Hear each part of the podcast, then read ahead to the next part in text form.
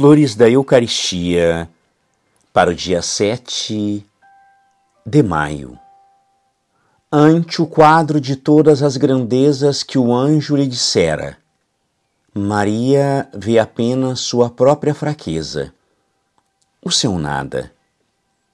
Eis o nosso modelo.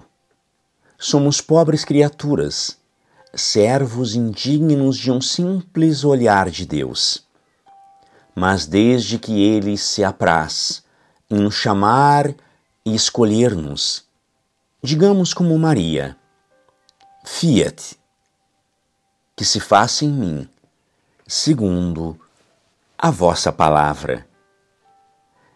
E o mistério que se operou em Nossa Senhora opera-se então em nós.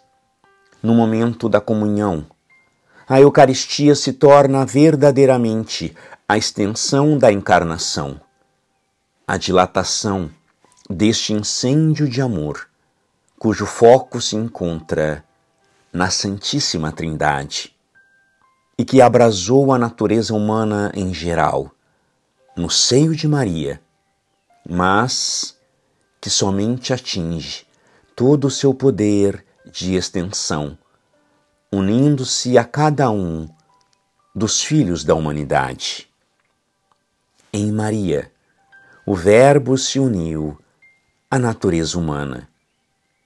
Pela Eucaristia, une-se a todos os homens.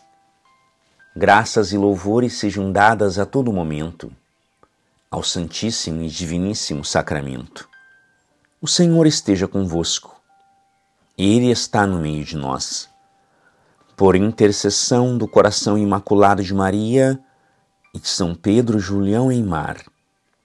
Abençoe-vos o Deus Todo-Poderoso, Pai e Filho e Espírito Santo. Amém.